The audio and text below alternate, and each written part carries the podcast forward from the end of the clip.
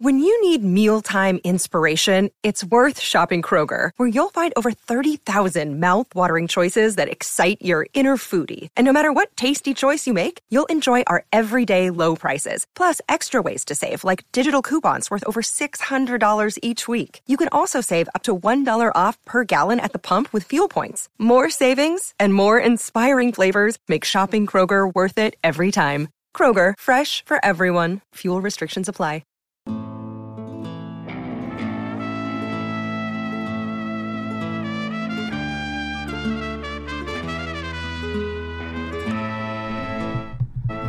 Hello, everybody. Welcome to another episode of Fistful of Collars. Wow. Wow. Do we have a special, special show in store for you guys today? Uh, strap in. This one's going to be a roller coaster because we have the one, the only Seth Daniels. Fight to win. Uh, what? It's CEO, promoter, Fighter. matchmaker, fighter, um, DJ. DJ. That's the most important thing. Just about everything there is to do. Seth does it, and he does it for Fight to Win. What up, Seth? Thanks What's for coming up? in, man. glad to be here. It's so beautiful in Austin, Texas. It's 300 degrees outside. It's very hot. It is toasty. What brings you out uh, out here to the beautiful state of Texas? I just came out for the Fistful of Collars podcast, Nice. and then I heard there's a fight to win on Saturday, so I guess I'll stick around for that. That's right, folks. So if you are in Austin and you want to see some elite professional jiu-jitsu and you've never there. seen a fight to win show, you got to come. It's in downtown Austin this Saturday. Check it out. It's gonna be a good time. Chase Smith, I'm on the card. I'm also on the card. Austin's own, is going to be out there. Chase Smith has has a fight. Um, Thanks, got Seth, for getting me that. main event: Gabby Garcia versus Nachiele. No, no, Chase is the main event. Yes, Yeah. the real main event. The real main If event is Chase honest. Smith. Gabby, Gabby is going to Co-main, co-main, co-main for. Chase Smith, as But- as it should be. Yeah, I mean, you know. she was like, I'm a nine-time world champion.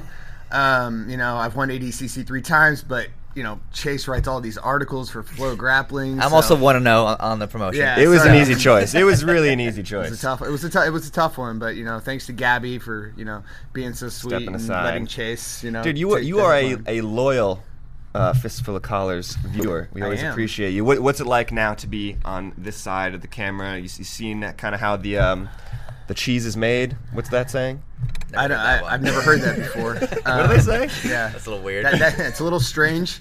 Um, you know, I, I thought you guys would be wearing pants. Um, you know, so Common you know, misconception, It's a little bit weird back here now. You know, but I mean, It's hot in Texas, dude. What are you it's whatever. I get it. Balls get hot, pants come off. 300 I degrees. You said it, man. So you know, it's a little weird, but other than that, it's it's, it's good. It's nice to be here. It's a nice little studio that you guys have set up. Right, You know, it's not very, too very bad. cool. Yeah.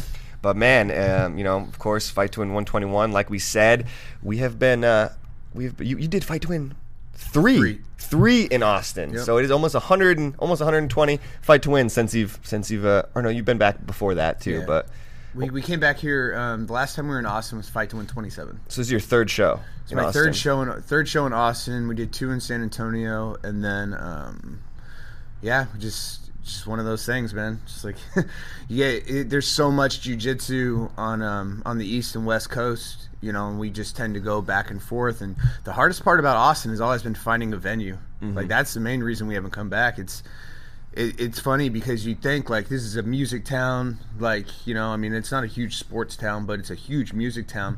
Should But, be a lot of venues, There's right? There's no venues out here. Like since the Austin Music Hall closed, Mm-hmm. like there's you're either you know a twenty thousand dollar venue or you're in a, A dive piece bar, of crap. like- You know what I mean? It's like you can fit seven people here or seven thousand. There's like nothing in between. So we lucked out, you know, and kind of found this downtown hotel that's going to be super dope and and do the show out there. So hopefully it works out well and we can come back and make Austin a regular spot on the tour. You've been, uh, I mean, you're, uh, of course, at your 121st show.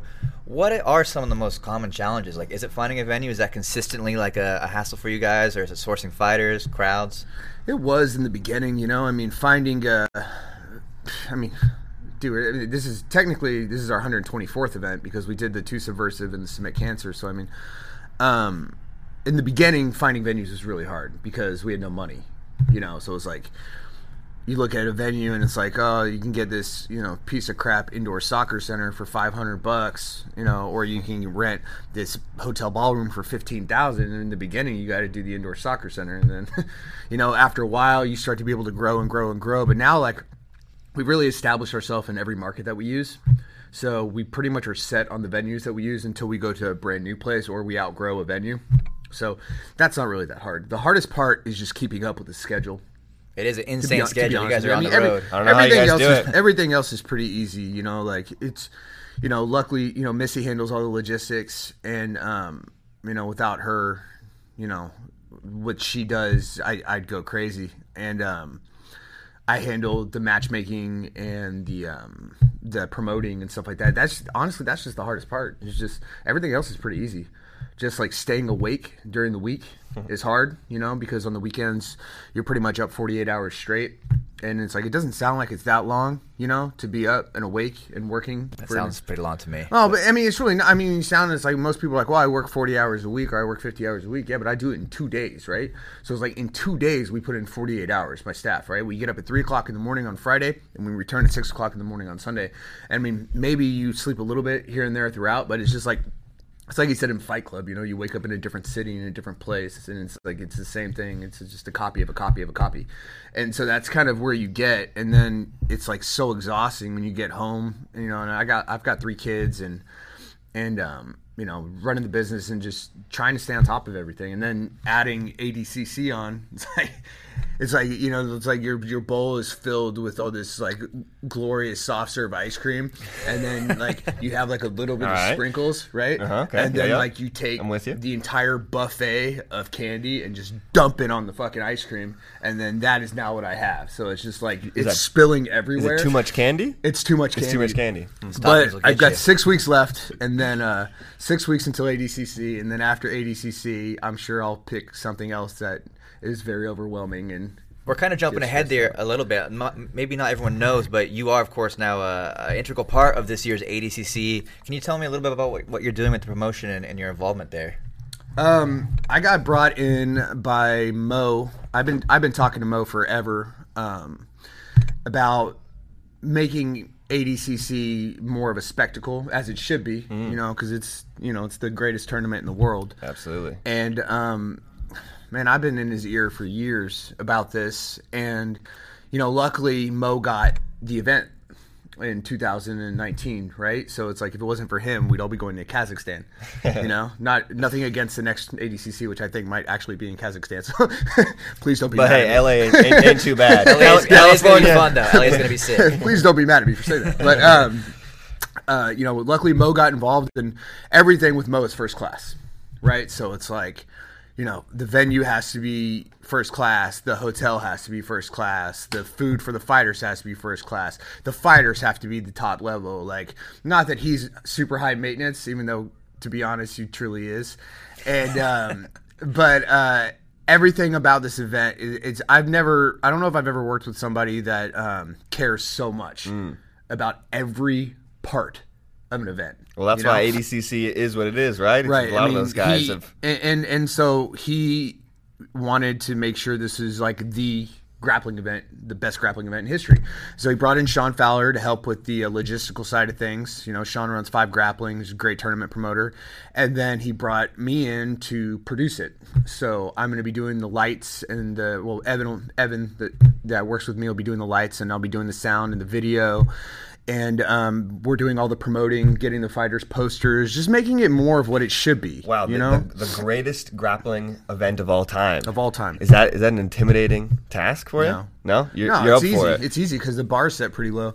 You know, honestly, I mean, this is this Fight is to Win 100 was pretty sick. yeah, but this is just the beginning. You know, I mean, if we do this right and we're able to keep doing it every year, we do. ADCC is going to get bigger, and Fight to Win continues. If you look at Fight to Win three, you know, it was pretty scaled down compared to what it is now. I Yeah, mean, it's, yeah. it's night and day. Yeah. you know what I mean. Even the the copycats and pretenders out there, the Kmart shows probably look better than what Fight to Win three looked like. You think so? You know what I mean? Yeah, I mean, we, we had a good we had a good the day. start, but I had no money. You know, so so now it's like we constantly are improving, getting you know better lighting, better technology, better video, better sound. Like consistently, it's always going to keep growing. It's always going to keep advancing, and that I mean, that's what that's really why he brought us in. I think he brought me and Sean in was just to let him worry about making sure that he has the best fighters and, overseeing everything and then having us do what we do best you know and i think something i learned when i was working at 24 hour fitness um, was the best way to be successful is to surround yourself with successful people you know and so he picked two partners that know what they're doing, and we're not stressed out about this event at all.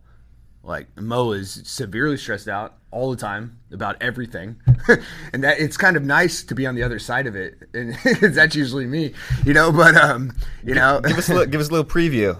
You know, you don't have to let let the whole cat out, out of the bag or anything like that. But uh, but want what are we give looking away at? anything? What's this gonna be? uh, It's gonna be it's gonna be a good one. all right. Well, You don't have to, you don't have to give us a, give us a, give us a, a, a whole whole preview well, or anything just like that. let's just say the the Friday we're adding an event on Friday night that's going to be open to the public. Um, so there'll be live weigh-ins that are going to be produced. You know, um, lighting, video, um, country entrances, waiter, fighter entrances. I I just like I really like. My goal as a child was always to make the Olympics, right? That's what, all I ever cared about doing when I was a kid was making the Olympics, and I fell short of that. And I personally like the, one of the main reasons I want to take this on is that everybody always says this is the Olympics of grappling been to the Olympics, seen the Olympics my whole life watching it. So I'm going to bridge the gap between nice setup local tournament and Olympics. And somewhere in the middle is going to be ADCC. That's what I'm trying to merge. And eventually we'll get closer and closer and closer to where it looks more and more like the Olympics. So it's like just having it be so special to the fighters because it, it, it really is. It's like it's the only tournament in the world where you have to be invited or qualified to go. I mean, I, I get it. Like IBJJF, you have to win some tournaments and spend a whole bunch of money so you can get points and spend money to travel across the country and win a three dollar medal. That's fantastic. But with ADCC, you you have your ways getting paid. You're getting fed. You're getting five star hotel room. You're getting transported around. If you win, you're making big bags. You know, so it's like it, it, it is the best event out there. it's the prestige more than anything. It is, though, well, right? but that's what I'm saying. It's like the Olympics. Like there's Yeah. guys that make more money fighting for me in one super fight than they win winning a gold medal. But it's like, what would you rather have on your on your your your background? Oh, I won a super fighter. I won the ADCC. You know what I mean? It's like it is the best. Look at Olympic athletes. Olympic athletes don't care. Like Jordan Burroughs probably makes more on his Adidas contract than he ever has winning gold medals. You know what I mean? It's about having that, having that on your resume because that lasts forever. That's that's legendary. They have the um, the like the medal fund, right? Or what, what's that called? The, the Olympic medal fund, where where they pay guys who win gold medals. and Yeah, stuff, you get right? well. I don't know what it is now, but when I was a kid, it was twenty five thousand dollars for gold medal, ten thousand for silver, and I would uh, hope it's more no. than I'm sorry, now. fifteen thousand for silver and ten thousand for bronze. As if you're getting a gold medal at the Olympics. Yeah, I would hope it's more than that now. Right? I don't know if it is. Yeah. I don't know if it is. USOC is pretty tight, and um, so you know, it's just one of those things. It's not about the money, even though there is money involved. It's, it's just the whole event, and so we just want to make sure that every fighter that walks away from this experience, like it's going to be the best experience that they've ever had, win or lose. No matter what happens, they're going to compete in this event. It's going to be the most well-produced grappling event ever, and they're going to walk away feeling like they just competed in the Olympic Games. Man, I'm so excited. What a promo! I- I've got- What a I've got promo! Are you guys going to That- ADCC? that- that's what we're trying. That's what I'm we're, going that's to what we're trying to ADCC do for you know? sure. And uh, I mean, it. I'm excited. I'm excited about it. I, the thing I'm honestly most excited about is like all the fight to win athletes that are out there competing, because like a lot of them, like I haven't. I don't want to say I've had a, a big say in who gets picked. I've got to be in, in Mo's ear a little bit. Me and Sean have, which has been fun. You know what I mean? But it's like I, I'm not actually like put this guy in. Like you just hang up the phone on me. But um, you know, uh, just to be able to have any input at all in an event that like I watched in 2003. You know what I mean? Like when I was coming up, I got to watch this thing, and now to have like any input at all on who gets to go in is really cool.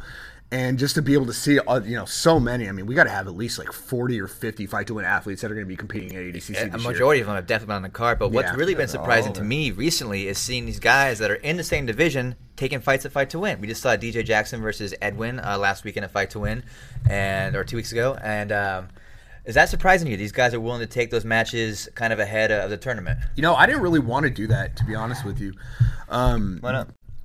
because like we're gonna see it anyways. Like we're about to see all these matches, but um, it really started with Wagner.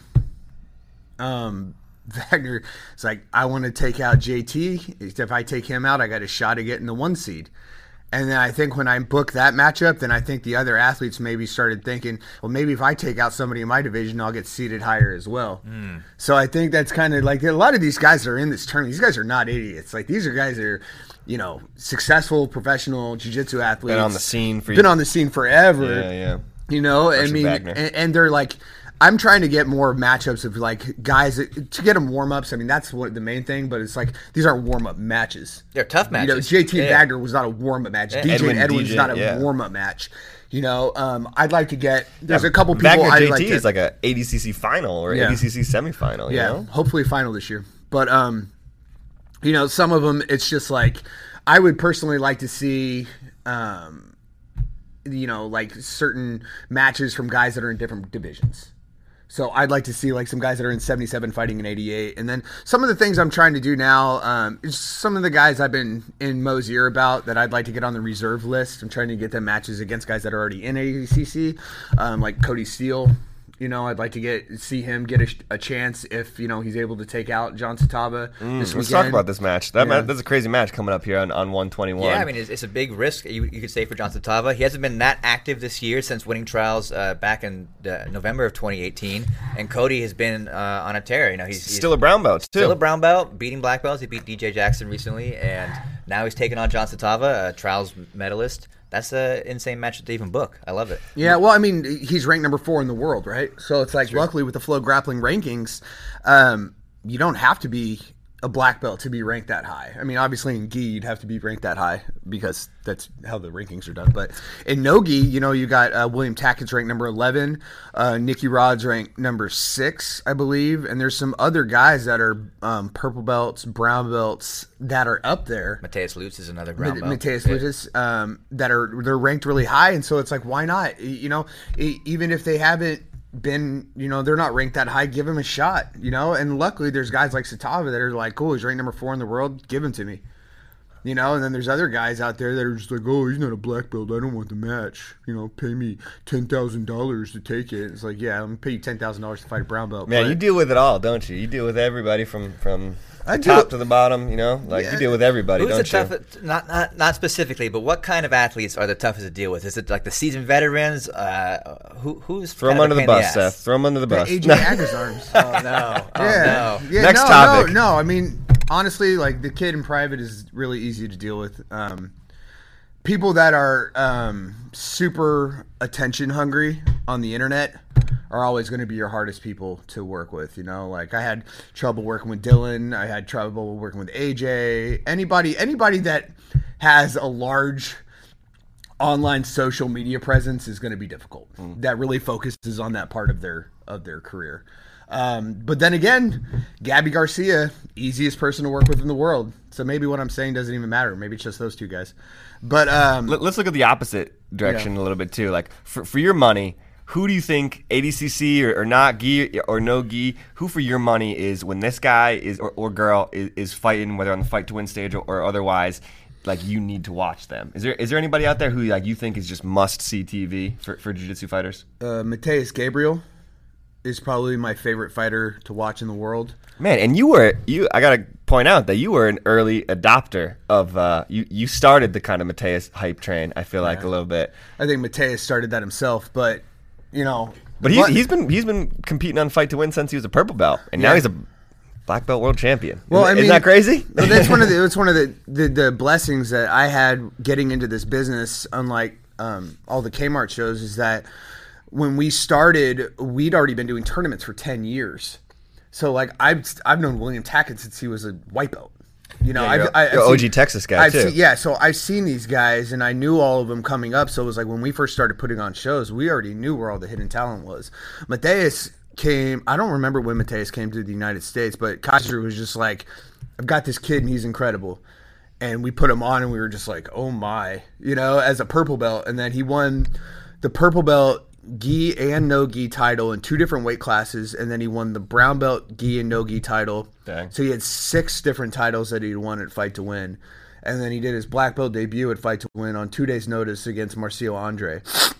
And then he wound up losing that one. By That was a crazy match, though. It was Yeah. a really good Yeah, match. it, it, it could have gone either way. I mean, I And then they personally, re- I personally would have given it to Marcio because like he hit a foot sweep to a flying triangle, like that's, Foot sweep to that Flight is- Triangle. that's your stuff. I didn't even care what else happened. like I didn't even watch the rest of the match because I was just like nerding out over the foot sweep, to the flying triangle. So Yeah, it's like you know uh, they weren't very happy about the the result in that. But I mean, obviously Mateus got him back twice now. Um, you know, I love watching Mateus. You know, of the people competing out there in ADCC, um, JT Wagner. I mean, all the guys that I book con- consistently that are out there. But it's more of a fan thing for me. You know what I mean? Yeah, it's like yeah. especially the people that I become good friends with, you know, over the over the past four years, you know, that get a chance to, to go out there and show off. Um, I can't wait to watch uh, Gabby, you know, and if Tiani makes it to the finals to fight Gabby, that'll be At ADCC, you're talking yeah, about? that'll be fun to watch. You were, Um, you were telling us a story earlier because you're a frequent competitor on Fight to Win as well. Who's the guy that you're looking to face one day? I want to fight Wagner Rocha. That's the craziest he thing I've knows ever heard. He knows that. He knows that. And Cyborg knows that. And my whole staff knows that. And everybody consistently tells me that that will be the end of me, and I will get murdered. We usually have some some uh, fight sports guys uh, on there watching. So. I- We, we Look, do have look. Mo right now. Mo's watching. What's up, Mo? What's up, Look, Mo? Okay, out. so the way I look at Wagner Rocha is is like if you're in a beat, like I get it, you know, jiu-jitsu's not a fight, you know, whatever, okay? I can't fight, right? I can't I cannot I cannot get into a fist fight with somebody. I have busted hands and technically I'm a huge pussy when it comes to street fighting. Like I will lose. Like I'm not a good MMA mean? Te- fighter. what do you mean technically? Well, that I mean that's what it is. Okay, okay. Okay, I, I did it. I fought a bunch of times. I was terrible at it, but I've always been a little bit dirty. I've always been kind of scrappy, and um, I've always loved that.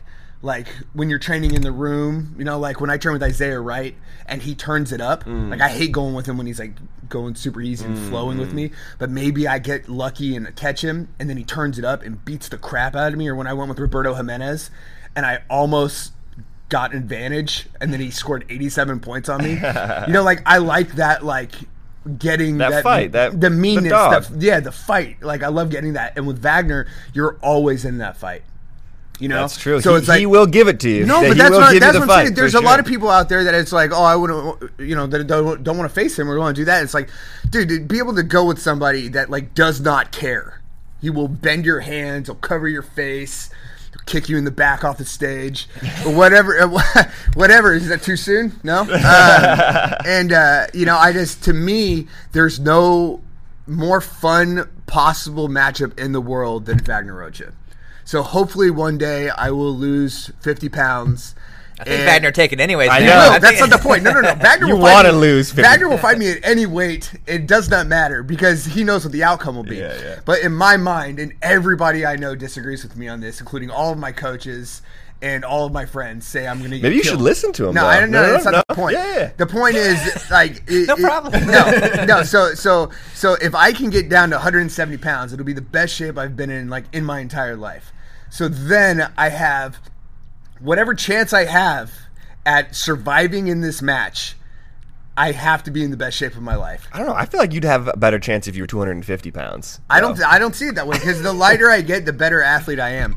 So if I can get down to 170, I mean, I'm sure there's a bunch of steroids I can take to get down there. So maybe I'll just like take a ton of steroids, get down to 170, put on 30 pounds the next day, be 200 pounds, and it'll still probably beat the living crap out of me. Let's book it. I'm ready. But I'm gonna get some shots in. I'm gonna get some shots in. I'm gonna get. I'm gonna foot sweep him. I'll foot sweep him too. I don't know. I, honestly though, like I know he'd kill me. It's not. It's, it's kind of. It's kind of more of a joke thing to me at this point now because like he's so much better than I could ever be. But it's like it's honestly it's like my dream matchup. But it, you know? it points to a, an interesting philosophy behind fight to when you put action above all out, all, all else, and um, it's a really interesting format that's pretty unique, I would say, in all of professional jiu-jitsu. Why why is that so important to you to be exciting to put on thrilling matches? Well, when we started this, I mean, honestly, I, I personally find jujitsu boring to watch. Okay, um, I'm not a technical jujitsu practitioner. You know, like when when I'm competing, like I'm just trying to you know twist your people and grab kimuras, and that's like that's the end. That's the end of my game, right? The lapel stuff. The, I've been there. Yeah, yeah. The intricate, you know, like I don't even know what to call this stuff. I don't even I don't follow it. You know what I mean? Like so, it's like I Berimbolo. no, no, I don't something have. about- it's not that I have. I don't have problems with that stuff. Like I'm not one of those people that's like, oh, that Bow doesn't work. Guard pulling, you know, that's, whatever. My problem with it is, I grow up watching football. I grow up watching um, basketball and I watch, uh, you know, I watch judo my whole life and I watch college wrestling. And to me, that stuff's exciting, right? So when I started doing jujitsu, when I started promoting jujitsu, we said we need to find a way to make this exciting to watch, right? Because if it's boring, it doesn't matter how cool us nerds think it is. We're trying to get the people in the crowd that don't do jujitsu excited about doing jujitsu. And you're not going to do that by two people sitting there holding somebody in side control or in 50 50 guard and coming up at the end and pounding on their chest and pointing to God to thank them for coming up and getting an advantage. It can be tough, That's for sure. not that's It can be not tough. going to sell the 13 year old in the crowd right there or the the 35 year old you know that was maybe a high school football player wants to try a new sport. You you got to see the lights and the action and and the crowd getting excited and and and that's what you know slams come in and that's why you know just hunting for submissions and going for that stuff. That's what that's what people that don't watch the sport need to see in order to change their mindset from being oh i'm just here to support my friend from work to oh i think i could do that. That was cool. I want to do that. And it's not that dangerous.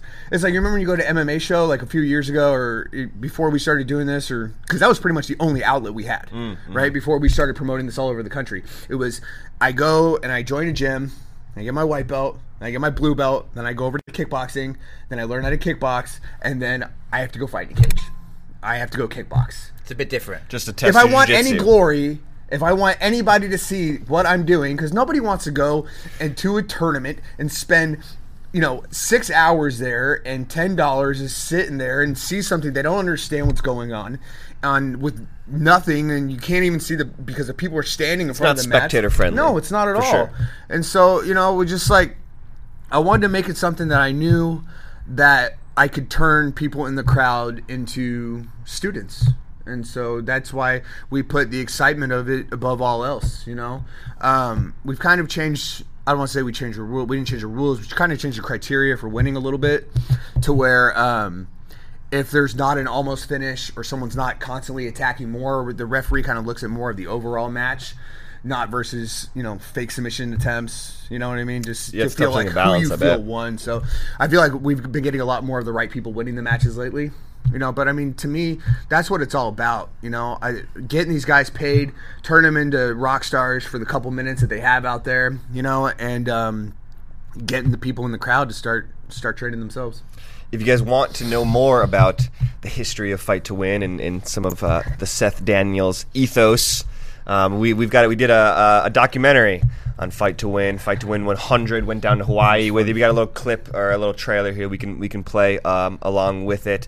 But um, what was that experience like for you, Seth? You, you saw the documentary. Did, did you uh, did you like it? How was the process to uh, It make? was it was it was. Uh, Here's a, the trailer for it a little bit as you can see on the screen. I thought it was a lot of me. Uh, you know, um, You're an important character. yeah, for sure. I know. I get. I, sure. I get. There's just there's a lot to my team. You know. Yeah. Um, you know, Missy does a ton of stuff with the logistics, and then, you know, uh, Evan, you know, is in my opinion the best lighting guy.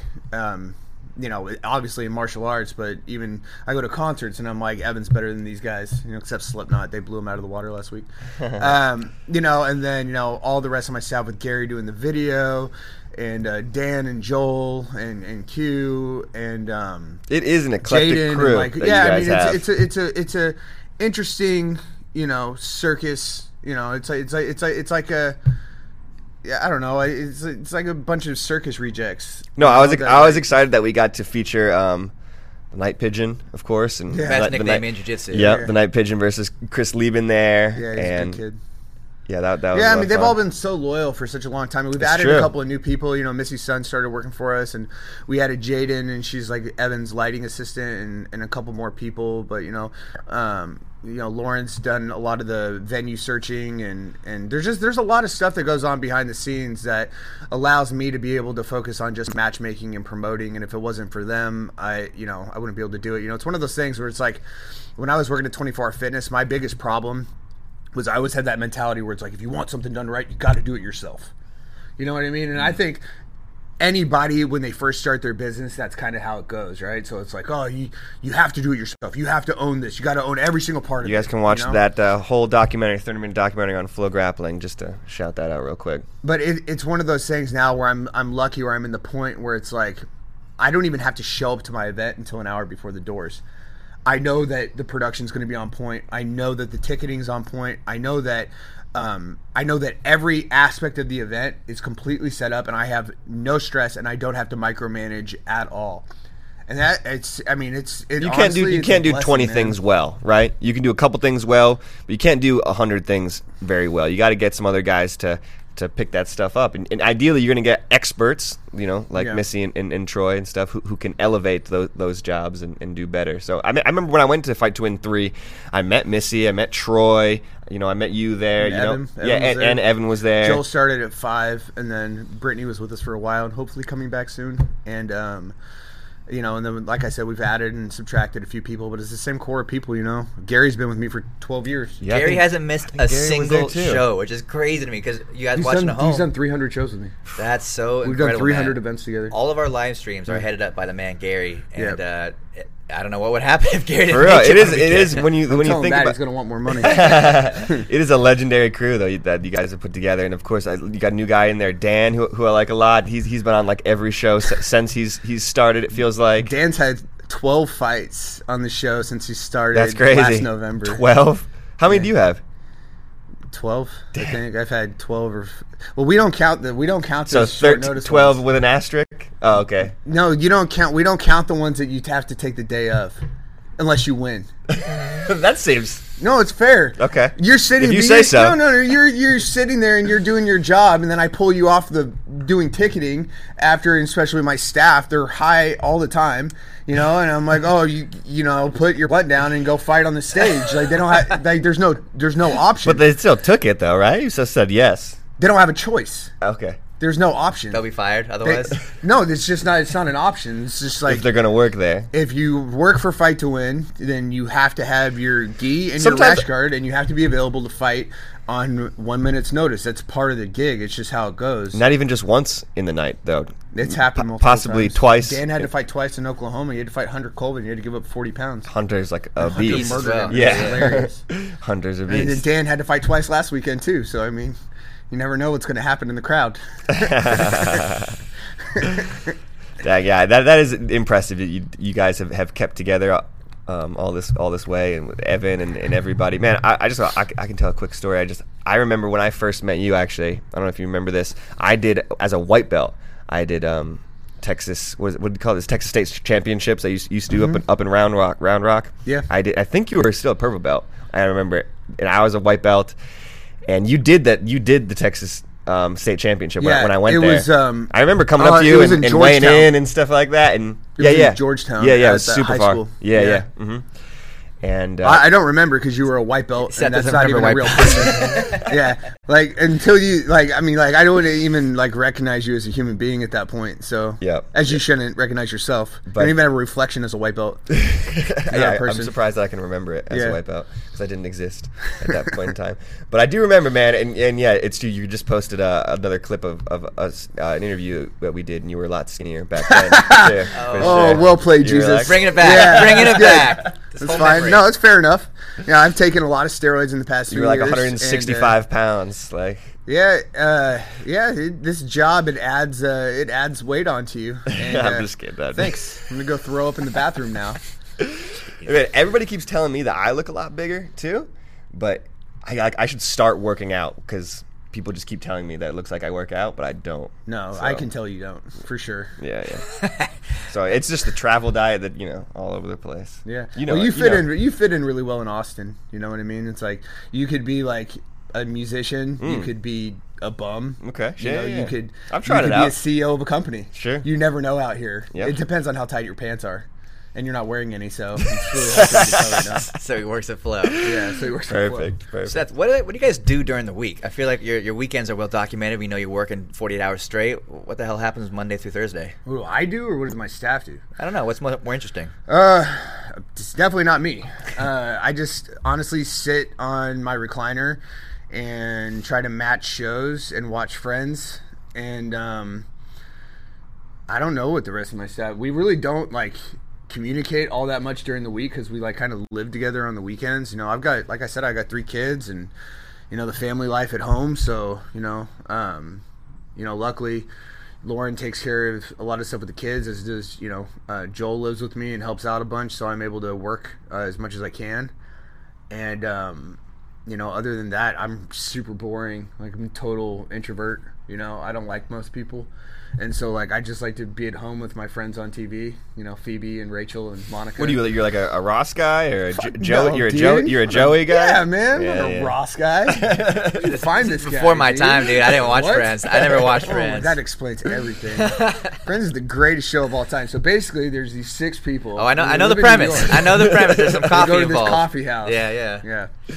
No, but uh, I honestly I just wa- I watch a ton of movies and work like all the time, and I just like fall asleep and wake up, and then work more and fall asleep and wake up, and then hopefully I can eventually get back into training because like right now I'm just like that's all I do is work right now, and it's like I'm so tight. It's so funny because it's like. I should have all this time since all these surgeries to like get my stuff done and get on top of work and all that stuff. But it's like you take away jujitsu and you take away like the exercise portion of it, and you get less done. Hmm. Do you like to Do you like the job better when you can train? Oh yeah, you like so much better. Yeah. Life is so much better when you can train and work out and stuff. I got I just got released to be able to train with my neck, and my hand's still messed up, so I can't train. Thanks to 19 year old Nicole Evangelista. Um, Your hand? Yeah, that's who busted my hand. Really? Yeah. Nice. Day before You I was competing. The day before I was competing, I grabbed her belt. Right, I was like, "Oh, I'm gonna go light today because I'm competing in two days. I'm gonna go with the girl that I've been training since she was seven years old." And grabbed her belt, and then she did a hip switch and tore all the ligaments and tendons in my finger, and, Oh, then, man. and then laughed about it online and sent me pictures of cupcakes, and it's like, "Well, at least you could eat these now." Yeah, thanks a lot, Nicole. Yeah, awesome. Go back Nicole, to Kyle. Nicole's a killer. But um, no, um, so hopefully I get back in, man. Life's a lot better when you can. Everything's True. better when you can train. You know. Very true. What's your uh, your matchmaking process look like? I know you're very in tune with our rankings and use those quite a bit, but uh, what are you looking for, like a, a main event or, or even just like a, a sick, you know, top five matches Ah. for an event? That's honestly, it's pretty easy. I have a list of uh, everyone that we consider all stars. You know, which is anybody that's won a uh, World Pan, ADCC, or World Pro title in the past five years, and then anyone that's ranked in the top five on FloGrappling. And those are the guys I'm looking for. Like you, you want to get paid and you want to get good matches, get win one of those big events, or get ranked in the top five. There you go, That's, Chase. that's a great way to get ranked. literally you that got easy. you got the path now, Chase. All right, Yeah. it's no, it's, with but I mean, it's that easy. I look at, I message all those guys um, a few months out. I get their availability, and then I look at my list, and there's usually about 30 people per event that are available on that date from around the world. I mean, we're flying people in from Japan, Brazil, wherever. It really doesn't matter, you know. And then I just look at the available matchups, and the, one of the main things I look for is matches that have never happened. Hmm. Like that's super important to me. I like having the Yeah. first one. You know what I mean? Like I almost didn't do Wagner JT because they fought once before, but it was nine years ago, something stupid like that, or five Or- years ago. I don't remember. Okay. And it was like at, it was like at a Miami Open, mm. you know, and it's like you know Nobody's nobody saw it. nobody's Nobody, no, it. Yeah, it's one of those things. It's like even it's like fighting on one of those small super fight shows. It's like Because they were supposed to fight, right? That Ricardo, I remember, was telling us that they were supposed to fight at the ADCC trials one year, I believe, and then it, it didn't. didn't JT pan got out. hurt. Yeah, his Or something. His ear right, his blew up. ear, Yeah, yeah, his ear blew up. Yeah, so Shout it's like it's one of those things where Ricardo. I look at that and I really like to do matches that have never happened. And so that's kind of like if I have two all stars, I like constantly look for criteria and I like to put people from different weight classes together at a catch weight.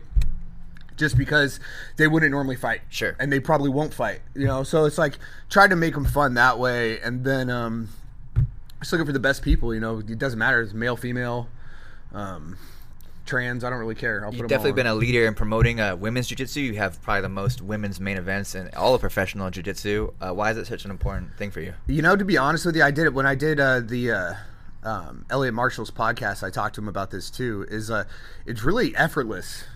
Like I didn't really, I haven't really like focused on. Oh, I got to get these female matches. I haven't, you know, like like some people have where it's like you know, Uh, all women's card or all this or that. I just look for the best people. What was it? Fight to win four? Was Mackenzie versus? Yeah, Rossi? Was that was for that one. I was that one. I wanted a female main event because at that time, like I signed Lovato Jr. and then it was like, well, what's next? You know, and at that point, like I, I, I, my list of people that were willing to fight for fight to win was still pretty small.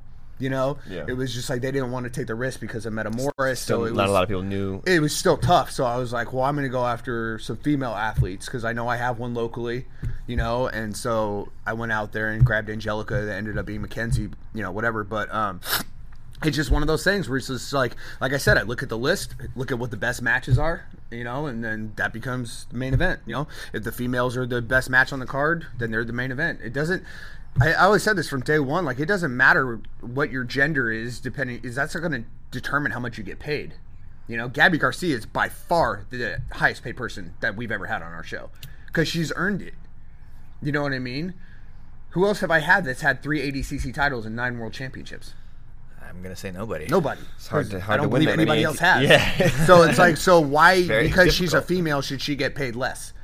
You know what I mean? It doesn't make any sense. It's never made sense to me. And so, I mean, I really, to be honest, like on the undercard, I do honestly like. I try to put as many female fights on as possible. Um, Sometimes it can be tough to, to find matchups. there's a lot less. Yeah. If I could have 10 female fights per show, I would. And it's because they're the most excited. The crowd loves them. It's just like the UFC. Look at the UFC. Their, their cards are packed now with females because everybody loves to watch them. They're super tenacious. They're never boring, right? They pull good crowds. People pay to come see them. People watch them online. Um, you know, they smell better than dudes.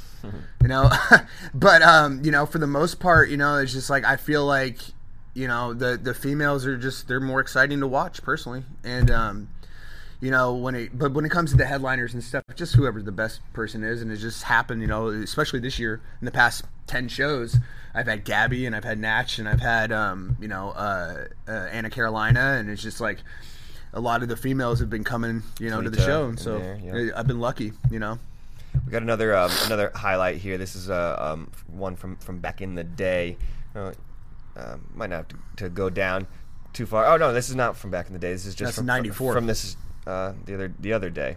This is I like this one because you see a little behind the scenes of uh, of what you guys go through. But um, yeah, just so, some more fight to win highlights playing while, while we watch here. You got another. You guys are going back to to uh, to this- Richmond. Richmond, yeah, yeah, yeah, soon, right? Yeah, San Francisco. I said that about this in the documentary. That was a it was a huge turning point for um. for That's what I thought we were gonna watch for a second, but I Yeah, no, it's okay. Um, I mean, it's the same place. Yep, yep. But that San Francisco event was really the one that really made us. I feel like um, it was like it was at this, the Kezar Pavilion, which is the worst venue in America. Me, me and Chase were both there. That was for, a- that a yeah, lot it was it was Yeah, a crazy I mean, one. Like, it was a crazy this venue, like if you never, I mean, I, you've probably been there competing before, but like there's rats that are this big. That's in just San. Francisco, man. They're everywhere. They're not in the one I use in Richmond, but like the rats like running underneath the bleachers. Like it's so gross. Oh, man. And like the venue required us to put 180 of these 80 pound rubber mats down on the floor. So, so you couldn't wouldn't hurt the the basketball floor. That was al- 30 year old basketball floor, right? And so you have to drag all these mats down, which isn't that's not the hard part of it, right? But the show, it like we sold like 3,000 tickets to it, right? And um, honestly, it was funny because when I when I used to make those fight cards, I used to lean on Mike Columbus a lot, and I because I didn't know who anybody was. It's like I only knew people that competed in Colorado and Texas. That was it. So it was like you know Samir Chantre and uh, you know Kashino and I knew who Kurt was because I'm pretty sure he's my dad. Um, and uh, you know like other people like that, I was like I don't know who any of these people are. And Mike's like this is like everybody. So these are all the top guys in Northern California. Mm-hmm. And so we put together this insane fight card.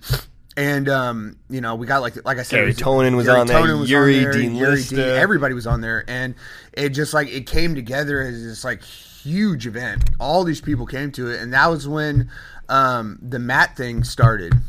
with Started banging um, on the mats. Yeah, and it was just like because we coming from the MMA background, you always had to have barriers, right? So you had the stanchions, and then you had the people are you know X amount of feet away from the boxing commission, and so like that's kind of what I started with Fight to Win. Like one through six had that. Mm. They all had the stanchions like that. You know, San Diego had them. Like we kept people away, Yeah. so if they would fall off, they wouldn't fall into the crowd, right? Well, we sold too many tables in San Francisco, so we didn't. use the stanchions we left You them to outside. push the tables up against. We did, there was no room. I remember I remember being with Troy and just being like, "What are we gonna do?" And we were like turning tables sideways and like trying to because we sold dude we sold like 200 tables in there. to them all in. Yeah, and so he was like, I think it was Troy that was like, "We gotta push them all the way up. That's the only way to do it." So like, all right, so we push them all the way up, and then um, it was either Nick Green was competing or Kurt was competing. I think it was Kurt. I remember they definitely did it for Kurt. Yeah, Mm-hmm. and they the the Ralph Gracie gym just started pounding on the mats and all that, and like drinks were flying up, and then I just remember watching that and just being like, "That's what we're doing wrong. We gotta we gotta focus more on the party and less on being professional." Not that we were all ever like super professional, but you know what I mean. Like, and so we really went that direction. Like, took a hard left after San Francisco. That's why it was such a, it was such an important event for us, and I, mm-hmm. I believe it was our highest viewed event we've ever had. Yeah, Yeah, that, that was it, it definitely event. kicked it off where we were like, "Oh my god, fight This to win is- is going to be the next sick. big Yeah. thing." Yeah, yeah. Yeah, but everybody always thinks they're going to be the next big thing. True. You know what I mean? Everybody always thinks, and I don't think I ever thought that. I never, I never thought when when I started this that like, you know, because at the time Metamoris was still around. Hmm. You know, and Metamoris was like, even though they hadn't, over everything. even though he hadn't did what he you know wound up doing and ruining the company, it was still like considered the best, the professional. I mean, that's where I got the idea from. Yeah. I saw what he was doing, and I was like, "Oh, this isn't the right business model for this at all." Like he, he's gonna lo- he's gonna lose tons of money, and then I was like, "I'm just gonna do it like I do my MMA shows." And so, like, I saw what he did, and then I was like, "I'm just gonna do it better than him." you know and then um, but i never thought that i remember saying it at the first fight to win pro i was like you're gonna see shows like this pop up all over the country i said that to everyone i Hmm. Wow, was like because Denver we've been there. yeah i was like because we've been successful doing this they're gonna pop up all over the country and then i went to texas and i said the same thing there and then i went another one in texas and i went back there and I, eh, to denver and I never thought that it was going to be Fight to Win. That was going to be the company that was going to be going all over the country. You know what I mean? Yeah, I yeah. just figured there'd be copycats everywhere, which there are. You know what I mean? There's there's three in every market now. You know, and um, but you know, it, I didn't. That wasn't originally the plan. The plan was just to do Colorado. The plan was only to do Colorado. Really? And then it was Colorado and Texas, and then luckily with the support we got in San Diego, it gave us the courage to uh, to go across the country. And then, you know, thanks to Tom DeBlass um, in New Jersey um, and Jared Weiner in Philly, gave us the confidence to go on the East Coast. Um, Wagner and Cyborg in Miami. And it's just like each market has like one or two guys. Lovato in Oklahoma. Um, you know, where it's like one or two guys that really get behind it and really help you push forward. Mm-hmm. You know, the team, the whole, the whole Gracie Barra community in Seattle, like it's, they're seriously like every single market, there's one group that really elevates and pushes you out. You know, and we just we've gotten lucky, you know, and so now I mean we're trying to do pretty much two shows in in 20 markets a year and then start doing our international stuff this year and um, you know hopefully a whole lot more of that next year Do you remember that? Do you remember the uh, the weigh-ins for Dean in uh, Yuri? of course it was all my fault Was it? Yeah, All right. I told You everybody you this. take you take the blame for it. it was my fault All right, perfect. I flew Dean Lister into the airport. Right, I sent him an Uber to get him to the hotel. I never told him that he had to go to weigh-ins. I I just Why not? Fight to win eight no now. no uh, because he Dean is not on social media. Mm. And so I had been sending everybody in the Facebook thread Gotcha. all the stuff, and he's not on social media, and he didn't check So his didn't email. know.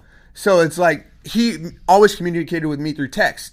And I just didn't even think about it. And so he was like 45 minutes late to weigh-ins, and like Benji and Yuri and everybody's all riled up, and Dean's just like, I don't really understand what the problem is. Like, I didn't know I was supposed to. be I thought I was gonna die that day for Yeah, a, for a He minute. just like, Yuri almost know what I'm murdered supposed Reid. He didn't know he was supposed to be there. It was totally my fault. And I tried telling that to Yuri and to Benji and to everybody, and they were just like but they're not hearing it. they're riled up. Whatever, it worked out. He gave us a good promo video. Yep, Yes, it, it was did. awesome. It did. Some of my favorite photos. We've actually time. used that a few times. Yeah, yeah. it worked out. Man, I feel like I feel like you've just um you've been able to to um, you know get your feet wet in all these different communities throughout the United States um, in jiu-jitsu. And, it, and it, I don't know I'm curious does it does it restore your, your faith in, in jiu-jitsu as as a whole to be able to go to you know Seattle and, and Phoenix and, and New Jersey and Miami and, and see these thriving jiu-jitsu communities that are so willing to open up their doors to you and, and put on these shows and, and invite people in, into the, into their house and, and show off what jiu-jitsu they have in their community I don't. I mean, I don't. I, I never, you know, lost faith in jiu-jitsu as a sport to begin with, but Yeah, yeah. um, it's growing for sure. I mean, I think um, what we've done, and even some of our copycats have done, have taken away from MMA quite a bit. Um, you know, I know that every market I go into, I pull a bigger crowd than whatever the MMA show is. Like 100%, I know that for sure. so. You know, including the ones that are on television um, outside of the UFC and Bellator. Um, you know, so you know, I, I think we've been able to open up people's eyes to see that it is a spectator sport, and uh, the markets are all growing. You know, everyone's growing with jujitsu. You know, I'm not saying you know we're taking you know full responsibility and credit for that. Obviously, it goes from you know the schools knowing how to teach people and the sport being fun and exciting and all that stuff too. But um, you know, I mean, it is cool to see in every market to see people that messaged me when they were white belts and blue belts to get on the show, and I told them keep grinding, and now they're purple belts getting on the stage, you know, and mm-hmm. people we had debut as teenagers are now brown belt world champions, and purple belts are black belts, and you know, all the way through, it's been fun. But yeah, I mean, I would say everywhere outside of like a couple of spots across the country has been really impressive with how much support the jiu-jitsu community gets from people that are not only in the community but outside the community looking in. Um, you know a couple spots in the south aren't worth talking about um, but other than that man especially the coast you know coasts are no joke man especially the east and the west. It's insane. What's the what's the city you think um, is going to be like the next San Diego san diego no, I is there mean- is there another San Diego the, the the cities that are already the the top ones are going to continue to be the top ones. You Yeah. know, because that's where the main Nothing academies on, are. on the on the rise though that you think is gonna. I mean, there's stars in every market. You know, I mean, like e- especially Texas has a ton of talent out here. That must make Um, you proud too. Or yeah. it'd be fun to see a, a, a lot of those Texas Well, it's, guys that you been grew up seeing. with. We've all been seeing it, Yeah, you know. yeah. But um, Texas has got a lot of talent. Florida's got a lot of talent. Um, you know, there's there's there's there's talent in every state, especially because like like Ohio is a perfect example, right? Like GFT has monsters out there. They're not from Ohio. yeah, Like Dante Leon's from Canada, right? Don't hold it against Gooch him. is from Gooch is from Brazil, you know, but Vitor is from Brazil, but they're in Ohio now. You know what I mean? So it's like anywhere where you get these transplanted Brazilians, usually, is it's going to take off if they're good teachers. Yeah. You know, and Ohio's a great example. Minneapolis has some great guys in it. It's like there's literally every market in the country, but the schools that have established themselves as the school, I just don't see any other market overtaking that. Like New York is New York. I mean, you got Marcelo, Renzo, uh, Unity. Um, you know those schools out there. Then you go to the West Coast, and there's Atos and AOJ and Tenth Planet, and it's just that's people. People I feel like are going more towards those locations than those locations branching out. Like for instance, Cole Abate is going to California. Oh, is he really? He's going to AOJ Oh, I didn't know that. horrifying. That is a yeah. That's Horrifying. An move. Cole's Cole's got a. Cole is the best child grappler in the world, and he has been for a very long time. That's a tough room there. That AOJ. A lot of orange belt, green belts. I've never been beat up worse. worse. I say that every week. guarantee you Yeah. that Hey. Cole Abate will be Oh, I a know. black belt world champion. Probably by the time he's well, how old do you have to be to be a black belt? Nineteen. Yeah. 19 years old. I'm calling it now. Cole Abate black belt world champion. Young Easily. Jamie saved this clip so we can bring this back up. No, but I mean, years. I'm just saying, like, there's kids like that. Like, uh, Paulie Westhoff just moved from Chicago to uh, Atos. Kid's a monster. Um, Arizona, Arizona has a ton of t- tough. You think kids. that, you think that's a good idea? You think the, these guys need to go to the big gyms? You think everybody uh, should migrate to these these bigger gyms, or Mm. if they want to be uh, the best in the world? I, to be honest with you, man, I kind of came up under that mindset um, through judo. So like, I would spend sh- summers in Chicago with the Cohens, and then at the Olympic Training Center. Um, you know, my dad would have never let me move, or my dad, you know. I think back in the day, things were a little bit different than they are now with how parents are with their kids when it comes Sure. to sports. Like people were willing to uproot their entire family to support their kids' athletic career. Um, I don't think it was so much the case when I was a child growing up, especially not in my family. You know, 'cause my dad had like a you know super legit job, you know, and so that. And there was no way it was happening. So, um, but you know, I mean, my kid has a chance to play in the NFL, you know, and um, if he has a better chance of getting a uh, Division One scholarship playing in Katy, Texas, I'll move out there. So I'm under the mindset that if you want to be the best, you got to train with the best. And if Yeah, the best kids, are, if the best kids are at AOJ, then you go to AOJ. If the best team, you know, but it also matters what's best for you. You know what I mean? Like I wouldn't do well at. um I don't think you to do well at. AOJ. no, no, no. I wouldn't. I, I wouldn't, wouldn't. I wouldn't do well at like um, even like Gracie Barra Northridge, which is like one of the best gyms in the country. They go way too hard, man. Like me personally, because I'm old and I'm broken. Like it wouldn't work for me. I, my gym is perfect for me. It's a tough gym, with a good room, some really high level people. Like John Combs comes in and stuff like that. But it's more of like a family type atmosphere. And I think before you were to go, well, that's the best gym in the world. That's the one I want to go to that's where Gordon Ryan trains. You got to visit all these places. You got to live with them for a couple of weeks. you got because you you Yeah. can't you can't tell how a gym is based on one visit. You got to be there for at least a few weeks, maybe even a month before you make a life decision on where you're going to go. You know, because the personality of a gym, in my opinion, is more important than the actual people training in it. Because if you don't even want to go there, like who cares? It's terrible. Yeah. If I if I live next if I live next to you know if if I live next to say I don't even want to say a gym name. Say I live next to the Renzo Gracie. I'm a Renzo Gracie Black Belt, so why not? Say I live next to the Renzo Gracie in New York City. I've never been there, but say I went there and I was like, oh, you know, I'm Renzo Gracie Black Belt. That's the Renzo Gracie school, and I, I would get murdered there. Everybody there would kill me. I'd probably hate it. I never want to go. You know, would, you yeah, know, yeah. Unless there's an old people crew, like the parents. the old people, with them. old people crew's tough too, man. No, but I'm just saying you, got, No, you, no, you got to find what gym works best for you, and then if that That's that's, the advice. decision you make, I mean, I, I think why not? You know, if your kid if your kid's goal is is like Cole and he has a chance to be that, why would you not support him? You know what I mean? Give him the opportunity to be the best, and I think a lot of parents nowadays too have the ability to, you know, because some places like I, I believe I don't want to speak. I'm not 100 percent sure about this, but Atos and I think Fight Sports and a couple other gyms have like fighter houses. Yeah, know? there there are a lot of unofficial fighter houses and stuff like that, and Yeah. sponsorship programs that are helping build. I know. I know. JT has one. And JT at Torres has one because I, I have one of my kids is up there. Um, Eric Signs is up there. Oh, yeah, yeah, yeah. that's he, right. he came up with us, and Yeah. and so it's like you know, Kyle We did met, that. For, we, we met him We out met there. Yeah, Kyle Works, had one yeah. for Nicole. So I mean, there's there's options. I think you just got to support your kids and whatever they want to do, and and um, you know, if you have the ability to help them transition that way and chase their dreams, and you know, screw it, why not? Absolutely, I think that's good advice, and it's it's different for every person, right? So Yeah. you got to kind of find y- find your own your own niche, that Yep. type of thing. You mentioned uh, you're going international. Where, where are you going? We are going to Manchester on November 15th. Um, yeah, we're going to the UK. We are going to do Brazil on the same day. And Excuse then me? How are you we- doing that? No, let me finish. we are going to do Sao Paulo on November 16th, and somehow another promotion that is on FloGrappling somehow got my same venue on the same day magically. That This is a touchy subject.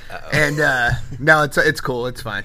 Um, they do a good job. I'm not hating on them, um, but they definitely beat me to the punch. And uh, so we're gonna go to the UK and we're gonna do a show over there, and uh, hopefully that works out. And um, then next year, there's six countries that I'd like to do. I wanted to do four this year in uh, international, and it didn't pan out. Um, you know, I'm one of those. I'm, I'm a very calculated person. So if something, uh, if I'm not, if I, if I don't get like a good feeling in my gut, like this is a good idea, I'm just not going to do it. And that's just that's how I felt, you know. Like I, I really want to do Japan and I really want to do France, but I need to build the judo up a little bit more. I feel like um, I need to get the American judo a little bit more um, behind me um, before I can go into Japan and um, have the respect I need over there in order to put together a full card. Because in those big markets, like in Russia, in in Japan, in France, um, even London, like we got to use a lot of judo matches to fill the card out. Because there's, I don't, I don't know if I can. I would rather have a card in Japan with 20 black belt judo matches and 20 jiu-jitsu matches than you know, 15 purple belt matches. Yeah. You know what I mean? That's a great point. Absolutely. So it's like I just I I'm not there yet where I want with judo in order to go to those main judo countries that I want to do shows in. Fight yet. to win Russia. Fight to win Kazakhstan. We Ca- of course, I'm going there anyways in 2020, right? Or 2021. but hopefully, hopefully, hopefully Mo keeps me along. But um, yeah, I mean, the the the possibilities are endless. I really think I'm going to spend a lot of time. We're going to spend a lot of time in Europe. Um, I feel like Europe is the is the best place for for us with our style. Yeah, big judo. uh, Yeah, population and out uh, there. so Europe's going to be good for us. I think uh, we'll start with Manchester, um, go from there, see how France, um, maybe Spain goes. But I mean, we're an American-based company, and you know, I don't, I'm not going to take away the amount of events I'm doing in the U.S. to go do them in Europe. So hopefully, uh, you know, the goal would be to um, be able to be successful enough over there to get a second setup, and then be able to run uh, events simultaneously on multiple continents. Uh, that's that's my goal. Wow. But you know, everything's got to be one step at a time because you know this ain't th- this is it's my money. It's not. I don't have investors. I don't have. Um, I'm not playing with house money. You know what I mean? So it's like an event bombs. You know, I risk not paying rent or mortgage. I don't rent, but you know what I mean. You, you know what I mean? It's like you know the my thing that I said from day one was like we have to be able to pay the bills no matter what, right? So I mean, we're not in a place right now where it's like, oh God, you know, the show doesn't do well, you know, we're not gonna pay our bills, but it's like it. It's one of those things. Like I always, me and Gary have always said this. Like you have to have enough money that if nobody buys one ticket to your event, everybody can be paid. The staff can get paid. The fighters can get paid. The house can get paid. Everybody gets paid. And if you don't have that, you can't do an event. And so the Catch-22 goal, the goal after every show is to be able to have enough money to do another show. That's what me and Gary have always said since 2007. Just have enough to keep playing in the game, right? It don't matter how rich you are. It don't matter how poor you are. As long as you have enough to do one more show. How many, how, many show, how many shows do you do in 2019? Or are you going to do in 2019? uh, this year, we started at uh, 97. We're going to end at 135 plus Subversive and ADCC. So that'll be 40 plus four tournaments. So 44 events. wow. Wow. It's busy schedule, man. It's not that hard, man. I mean, the hardest part is just like staying awake. I swear to God, just staying awake. Just, just be because when energy drinks quit working, life gets hard, man. You Like, guys when live on energy drinks. That's true. Well, yeah, I mean that, and you know, pure hatred. But the uh, and uh, no, it's like seriously, like you get to a point where like you slam a five hour and fall right asleep, Dang. and that's where I'm at. So it's like, I and I apologize to everybody in Seattle, Sacramento, Scottsdale, Austin. All the people that have that are reaching out to me trying to get on upcoming shows, I'm super far behind. I know this. I'm He's trying my on it. best. It's a uh, blame Mo from ADCC. It's all his fault. Ouch. He should have never hired What's his me. Instagram? Follow him on Yeah, he should have. Instagram. It's a private account. He won't add you. Okay. So it's all his fault. Blame him for everything, and um, buy a ticket to ADCC. Yeah, absolutely. But yeah, I'm, I'm doing my best, and I, re- I really appreciate, especially those markets, um, since I took this gig um, with ADCC, that the people I've had very short time for them to promote the shows, and they're still doing it. They're still selling ticket tickets, still keeping the doors open. And um, you know, if it wasn't for the fighters' belief in what we do, um, you know, we we would total, totally be out of the game by now, for sure. you guys going back to Hawaii? I Yeah. always, always always asking me if you're Yeah, going back to Hawaii. Uh, Hawaii, November 23rd, and we're bringing heard our production out there this time. Thank God. Um, so I don't have a panic attack because I don't know how to push buttons on someone else's controller. One of the best parts of the Fight to Win documentary. What, me having a panic attack? Yeah. I don't remember that exactly. that is the best time. No, I Best mean part. it's one of those things. It's like I'm a creature of habit, so it's like I have a controller that I use to play the videos, and you know I'm DJ iTunes. your I'm the thing. best iTunes DJ in the world, and so I I hit the button and it doesn't work. And I'm so I freak out and I'm like Evan. So I start like freaking out, Joel. I start like yelling at all my staff like it's there for not not like like not like you know what did you do like help me I can't figure it out and I like literally break down and then it'll take me like 20 to 30 minutes just to get my whereabouts right if I can't figure out how the buttons work. To push the button next to it, next to that. I'm one. telling you, man, all these con- everything is. I'm not a technical person, right? So it's like when when you have a new piece of equipment and you don't know how to use it, like most people could probably figure it out. I'm not that guy. Not that guy. I'm not the guy to make things work. You know, I just I can push a button. That's that's my skill set. That's where I'm at. Well, Seth, I think we did just about over an hour here. Fistful been of an hour that long? Yeah, Listen in- to me in the talk for an studio. hour? It's Sorry, pretty guys. fun. We had a good time. What'd you think after watching it and now living it?